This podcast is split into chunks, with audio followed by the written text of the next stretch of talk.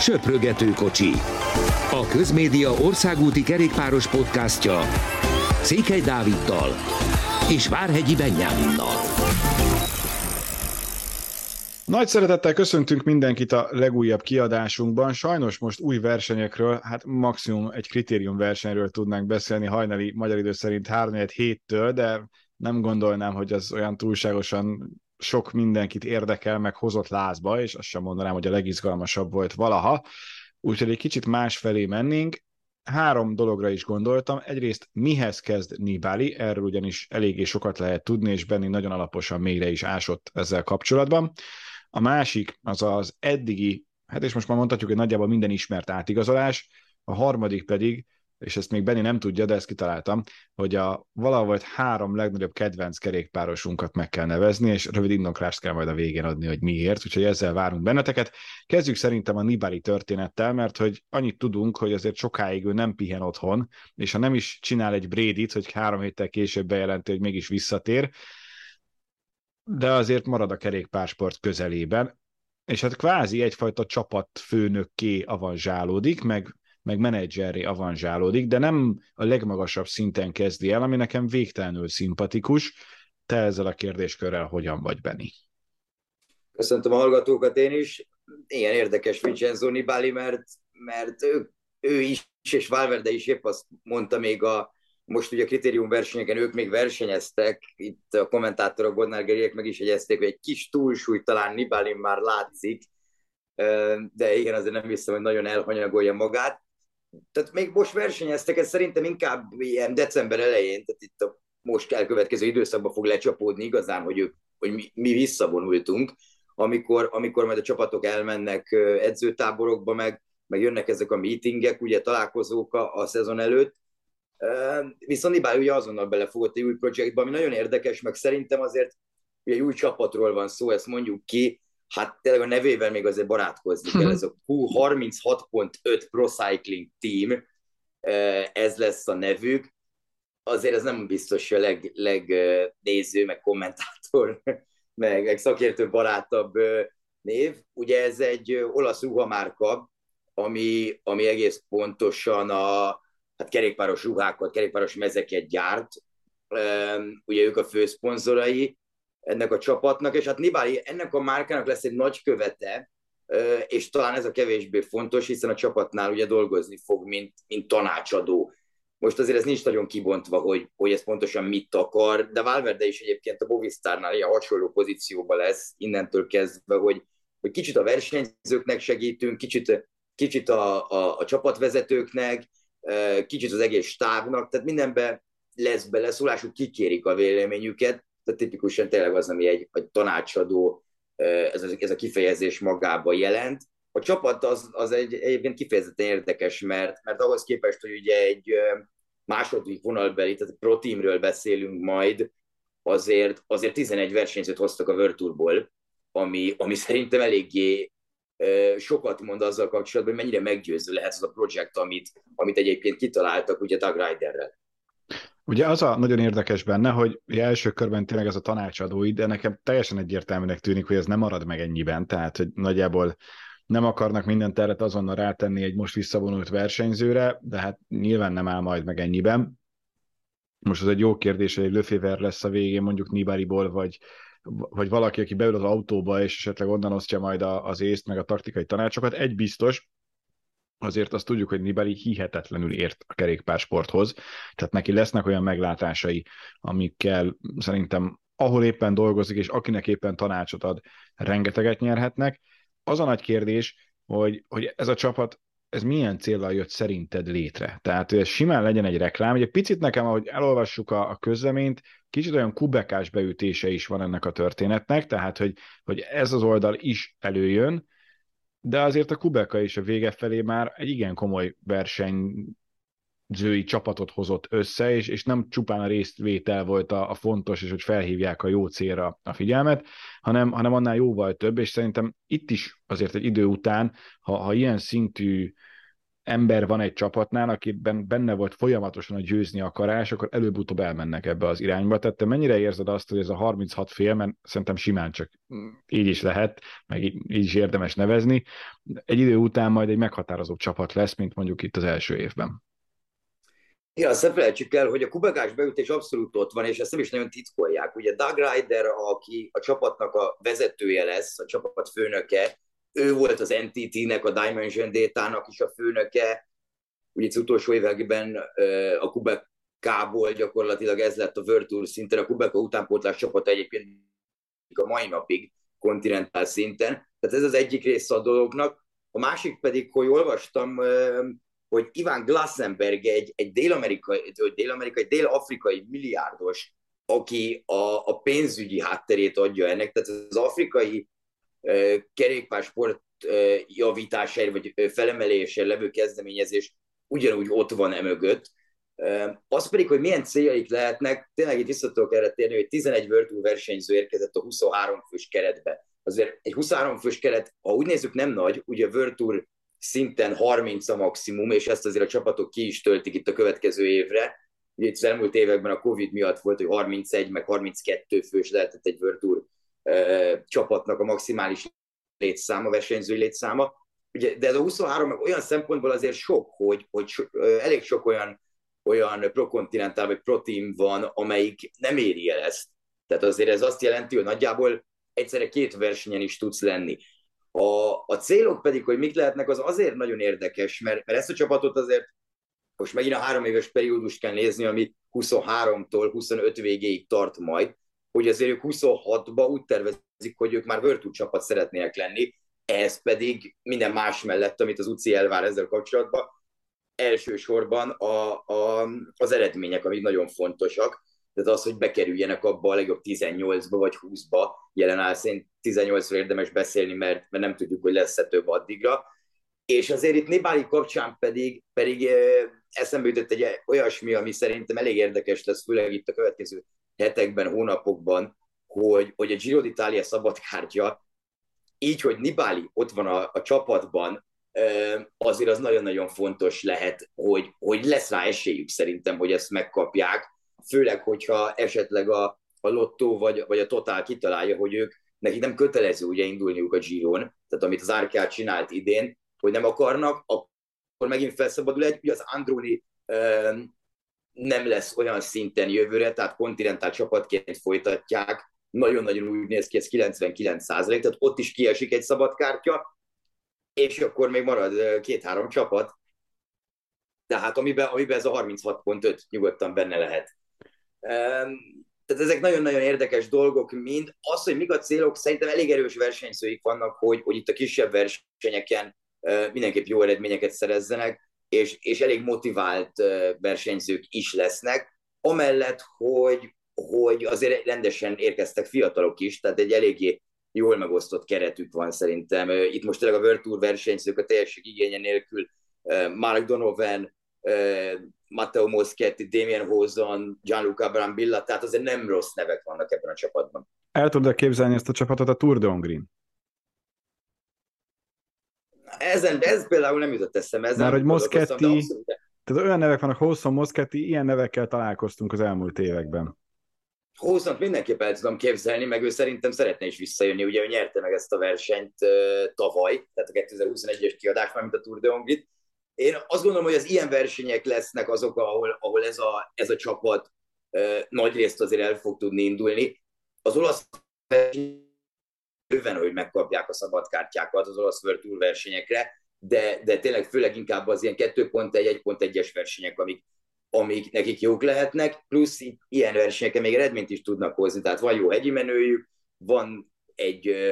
nem, nyilván nem első két-három polcra rakott sprinter, azért Moszketti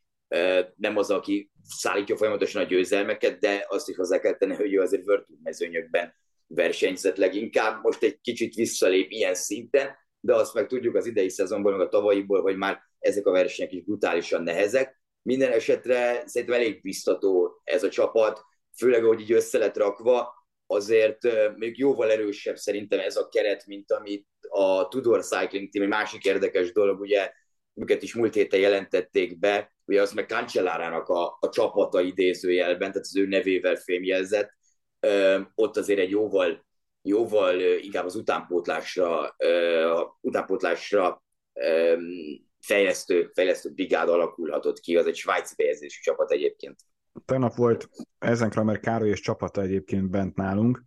és ott elhangzott, hogy pont amiatt, hogy most ez a három éves ciklus, ez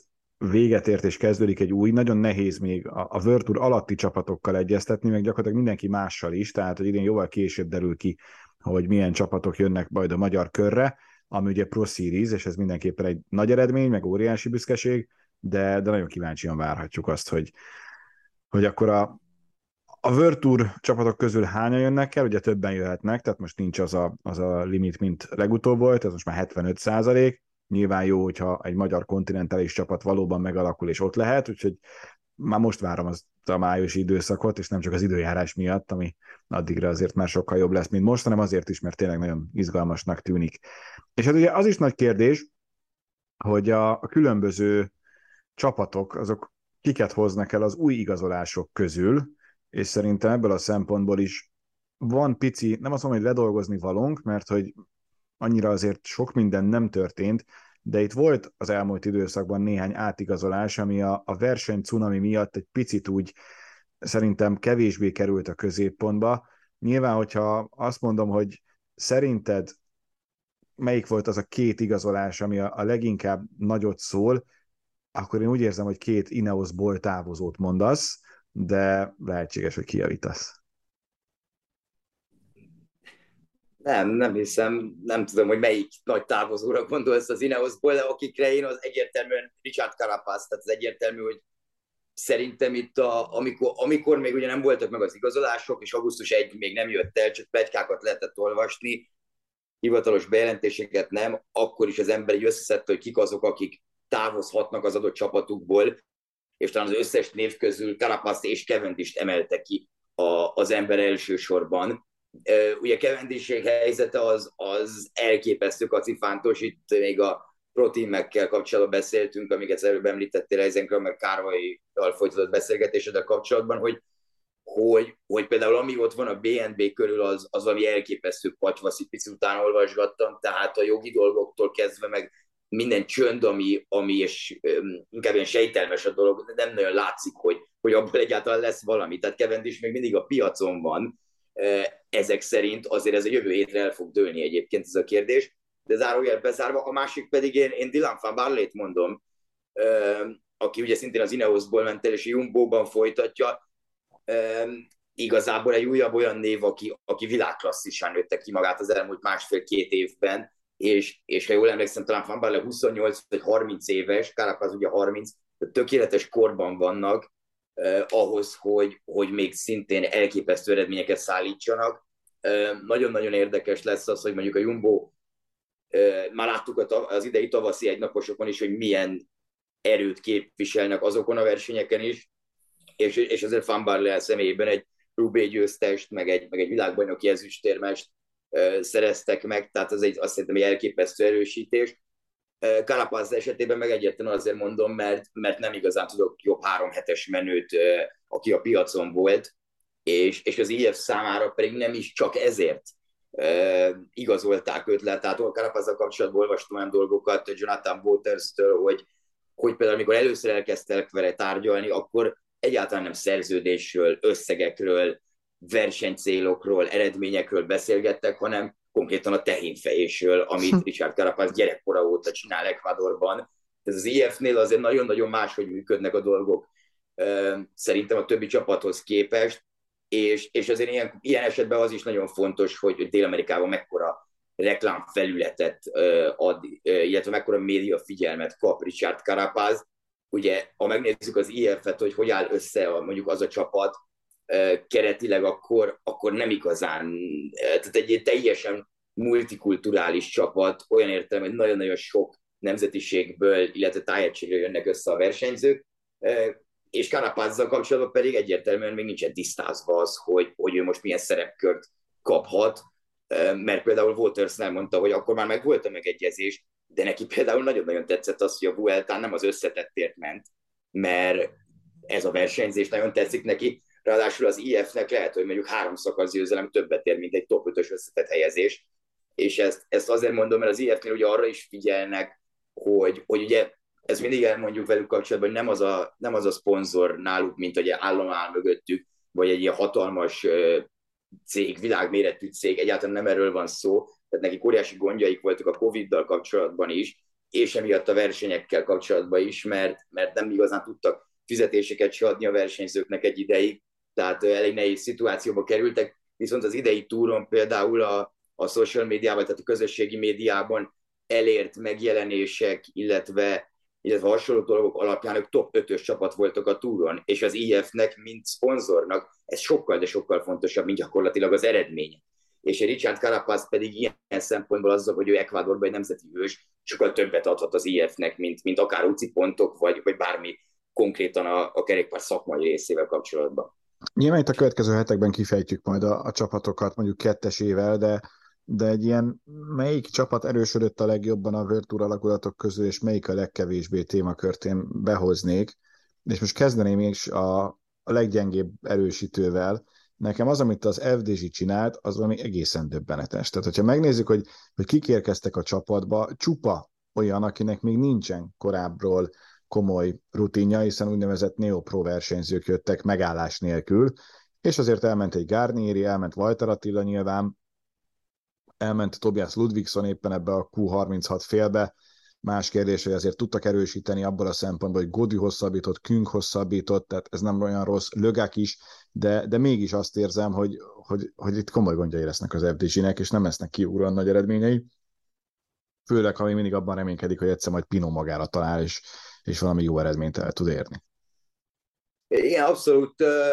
Bár az FDG-nél, de már egyébként pont a Giro bemutató sajtótájékoztatón azért panaszkodott, hogy, hogy nagyon nem örül ennek, hogy, hogy ugye Garnierit említetted,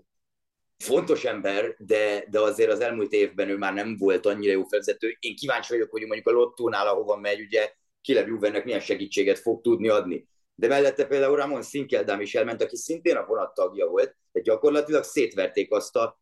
nagyon-nagyon jól működő felvezető vonatot, mert mégiscsak elhoztak három szakaszt a Giro-ról, meg a Cikláment, de márnak, ráadásul ha megnézzük itt a szezon második felét, most azt, hogy a Paris Tourt megint megnyerte, hatalmas dolog, mert neki az a fő verseny a szezon második felének, de, de ott folyamatosan top 3-as helyezéseket hozott Arnaud de már, nem top 5, top 10-ről beszélünk, tehát mindig a győzelemért harcolt, és elég kockázatos, amit csinált az FDG, mert, mert 7 vagy 8 új igazolásuk volt, de mindenki az U23-as csapatból. Igen. És tényleg, tényleg mutatott óriási dolgokat, és például szerintem óriási potenciál van Lenny Martinezben, vagy, vagy akár Román Gregoárban, akit a franciák ugye úgy emlegettek, hogy a következő nagy három hetes menőjük. És ezt nyilván sok emberre rásütik, de tényleg vannak olyan, olyan jelek vele kapcsolatban, hogy, hogy ebből még lehet is valami. Tehát abszolút szemléletet váltottak, és, és nagyon megpróbálják a fiatalokat uh, beépíteni. Ezek mellett az legalább elmondható róluk, hogy fontos emberekkel tudtak hosszabbítani. Tehát Stefan Küng megtartása az egy óriási dolog, főleg, hogy Küngnek elég komoly ajánlatai voltak, ha jól tudom, az UAE-től is, de a DSM-től biztosan, és, és Küngnek alapból nem akartak, hát nem is a pénz volt ott a, a lényeg, amennyire lehet tudni, hanem sokkal inkább az, hogy, hogy ő az olimpia végéig szeretett volna mindenképp egy biztos pontot magának, ugye ez a, ez a szezon meg a következő szezon, és ezért mentek a tárgyalások, végül az FDG megadta, de, de valóban érdekes az, hogy, hogy ők mit csináltak. Én a leggyengébbet, hogyha még ugye még csak itt tartunk, hogy a leggyengébbek, akkor, akkor igazából az Astana jutna eszembe, szerintem az egész kétszer hát, gyakorlatilag nincs átigazolás. Meg 23-at nézve az Astana jut eszembe erről a szóról, hogy leggyengébb és kerékpáros csapat a World Tour mezőnyben. Mert, mert ez teljesen elfogadhatatlan teljesítmény, de ezt ők is tudják. Tehát Vinakurov is azt mondta, hogy konkrétan a mélyponton vagyunk, amióta van az Astana, és ott nem jelentettek be még se hosszabbítás, semmit, ami hát minden szempontból nagyon furcsa. Ha úgy nézzük, hogy, hogy tényleg november közepé, közepe van lassan, akkor, akkor ez szinte felfogadatlan, hogy ez hogy történhet meg. A másik ugye pedig az, hogy az Asztánának, hát ilyen már február-március környékén, ha emlékszünk, azért voltak olyan hírek, hogy nem jönnek a fizetések időben, vizsgálják egyébként az egész könyvelését a csapatnak, hogy mi hogy működik, azóta ezek azért elhalkultak ezek a dolgok, de, de nem, nem fest jól az, ahogy az Asztánával eh, mi történik itt gyakorlatilag, hát a covidos időszak óta, vagy inkább azt mondom, hogy 2022 vagy 21 vége óta. Olyan hírek is jöttek, hogy López menni fog, aztán kiderült, hogy most mégsem megy, tehát az is egy nagyon érdekes dolog ott, a, ugye még neki is voltak a jogi ügyei, elég érdekes dolgokba keveredett, szerintem erről azért említés szinten már mindenképp beszéltünk, az aztán nagyon-nagyon furcsa nekem, de, de több olyan csapat is van, akinél így nem nagyon látja az ember, hogy olyan óriási mozgás lett volna, miközben érződik, hogy óriási mozgások voltak. Beszéljünk akkor az erősítőkről is, hogy ki erősített a legjobban. Itt most átadom a lehetőséget, mondta elsőre. Több csapat is eszembe jut, de az első az mindenképp a Jumbo, mert ők olyan, nem, és nem csak Fanbárlen miatt, de olyan, olyan versenyzőket hoztak, tehát még Tratnikról, Walter Attila, Wilko Kelderman, hogy, hogy itt nem is tudom, hogyha tényleg úgy nézzük, amit, ami a Jumbo-nál ugye most már mindenki, mindenkiről elmondható, hogy ahogy odaigazol, egyre jobb lesz, és óriási szintet lép, hát ezek olyan szinten levő versenyzők alapból, hogy, hogy nem igazán érti az ember, hogy hova lehet feljebb. És, és mondjuk, ha megnézzük a kisebb igazolásait a Jumbónak, mondjuk Tomás Glogot, vagy Glovag, még azért nem tudom pontos, hogy az ő nevét hogy kell ejteni, ő ugye hasonló módon érkezett, mint, mint mondjuk Luke Pleb tavaly az Ineoshoz, hogy ez a második felében már a felnőtt csapattal versenyez, de hivatalosan profi szerződése ugye január 1-től lesz, de ha megnézzük, hogy ő hogy ment például a, a szezon végi olasz egynaposokon, akkor az is teljesen megdöbbentő. Tehát a Jumbo-nál se számítottak, hogy ő így fog tudni versenyezni a legjobbak, legjobbak ellen. Szóval a Jumbo, a Jumbo mindenképp ide tartozik, és ide tartozik nálam az UAE is egyébként, akik, akik pedig megint nagyon durva hegyi menőket igazoltak. Tehát Adam Yates ugrik be nyilván elsőre, de mondjuk egy Egyébként a másik, ha, ha, bocsánat, hogy közbevágok, de hogy a másik Ineosztól távozott, azt Jéznek mondanám, hogy azért ő is egy komoly erősítés.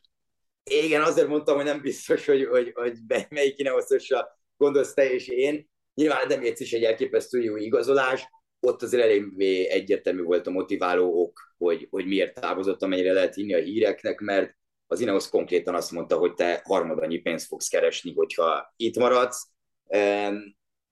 nem tudom, Adam Yates két évet volt ugye az Ineosnál, ugye a Vuelt a negyedik helye összetettben tavaly, meg szerintem ő jó eredményeket hozott. Tehát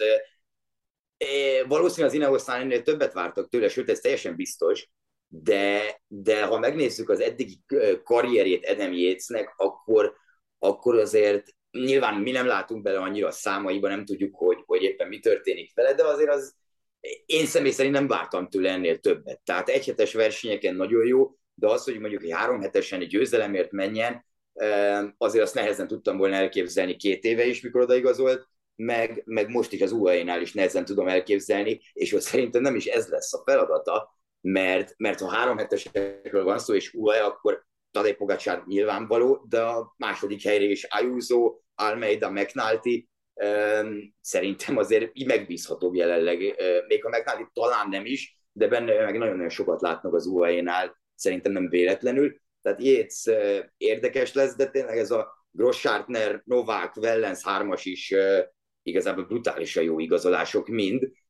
Én egy dolgot hiányolok az UAE-ből, és azért nem őket mondtam, hogy a legjobban igazoló csapat, az pedig az, hogy szerintem azt a problémát nem oldották meg,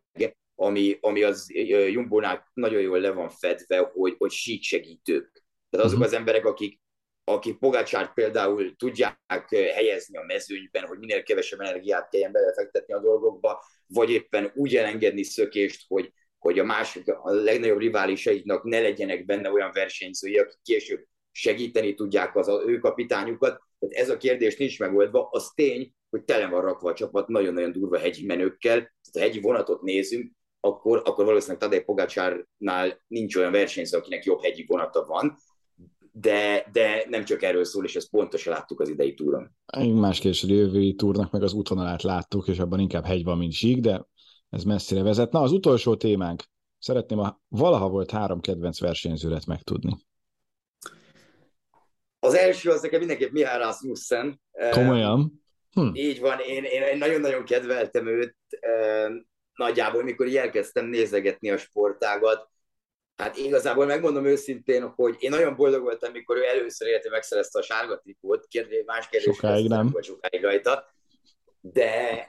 de, de a pöttyösben sokkal jobban nézett ki, és, és nem csak ezért, hanem én amiatt szerettem meg, hogy Rasmussenek minden pöttyös, a sisakja, a kesztyűje, az oknia, a bicikli, a nadrága, tényleg minden. Én, én őt, őt szerettem nagyon, meg, meg alapvetően ő egy, tényleg egy ilyen tiszta hegyi menő volt, tehát másban nem igazán volt jó, de a hegyeken felfelé nagyon-nagyon jól ment, és, és én azokat a menőket szerettem a, a, a legjobban. Tiszta hegyi menő, ez tetszik. Igen. Főleg az ő Igen, esetében. nekem is eszembe hogy kimondtam, de, de azt ne felejtsük el, hogy Rasmussen még azelőtt tiltották el a túról, mi bármilyen pozitív teszt lett volna az ő esetében, egyszerűen nem mondta meg, hogy, hogy hol volt. Tehát eltitkolta, hogy hol volt, és, és a csapat zárta ki, a Rabobank zárta ki a, a versenyről a saját sárga trikósát, ami azért a mai napig egy elég példátlan eset. De a tovább menve a, a köve, következő azért az, azért az nehéz. Én megmondom őszintén, én elég nagy Jan Ulrich szurkoló voltam. Király. Még, még, még korábban. És, és ez nagyjából pontosan olyasmiért lehet, amiért mondjuk amiért is mondjuk Rafa Nadal szurkoló kezdtem el lenni, mert hogy Valaki az már meg. Nyert, nyert mindent, így van, és, és ő meg a második legjobb, de hozzáteszem, hogy mondjuk a T-Mobilból később én mondjuk András Költen sokkal jobban szerettem, mint Ulrikot bármikor. Tehát ez egy, ez egy nehéz. Bradley Wiggins is ebbe a kategóriába sorolható, bár, bár őt inkább már így utána versenyzőként azért annyira ő nem volt szimpatikus szerintem sen, senki számára, az a Sky meg igazából végképp nem. De, de, de ő is ott van, és Egan Bernát én minden ilyen listára rá fogom tenni, mert, mert én nála meg nem kedveltem én kerékpárost, de, de talán, talán akkor azt mondom, hogy Rasmussen, Wiggins, de Egan, ez a, ez a három. Szép. Én kezdeném Indurainnal, mert nekem ő volt az, akivel kb. így a kerékpársport megkezdődött. A mai napig előttem van, amikor egyszer eléhezett, de, de hát nyilván ő egy elképesztően nagy klasszis volt, és, és egy nagyon zárkózott, mindenféle sztálarú nélküli versenyző, akit, akit ezért is lehetett szeretni. Mondanám Cedric Vassört, ami egy kicsit meglepő lehet, de ugye neki volt az a legendás túrja, ahol egy óriási egyéni szökés végén hazaért, átvette a sárga trikót, és aztán utána küzdött, amennyire csak tudott érte, és emlékszem, hogy volt egy hegyi befutós szakasz, ahol már mindenki azt gondolta, hogy elveszíti a sárgát, és ehhez képest abszolút nem veszítette el, hanem, hanem ment vele tovább, és, és a végén nálunk elment a kábel TV, és ehhez képest utána, amikor visszajött, akkor én csak számoltam magamba, hogy akkor most megvan-e, vagy nincs, és végül még pont négy másodperccel megőrizte, és a, a harmadik, bármennyire is fura, én nagyon bírtam a visszatérő Armstrongot, tehát miután már mindenen túl voltunk, és, és elment, és visszajött, és akkor nagyon szurkoltam, hogy na, még egyszer az öreg mutassa meg a fiataloknak, nyilván ez azóta azért jelentősen átalakult, de én nagyon csíptem az ő versenyzési stílusát, meg amúgy azért ő tényleg beletette a munkát minden más mellett, nem csak a munkát tett bele, de, de ettől függetlenül azért az egy, az egy különleges sztori volt, amikor ő visszatért és ott próbálkozott, és az már kicsit így a kommentátorságommal is párhuzamos időszak volt, tehát hogy, hogy ott azért az egy nagyon különleges történetként indult, aztán nyilván nem lett annyira az, mint amennyire az ember gondolta, mert nem tudott nyerni, de ettől még az ilyen nagy, én Federert is a vége felé szerettem meg, amikor már nem nyert mindig, tehát amikor már ez a nagy sebezhetetlen mítosz, ez nem volt körülötte, úgyhogy nekem meg ez a három, ami, ami így van. Egyébként, most, hogy mondogattad, még, még azért jutott eszembe egy-két név, akiket nagyon kedveltem. Damiano Cunego kifejezetten mm. ilyen volt,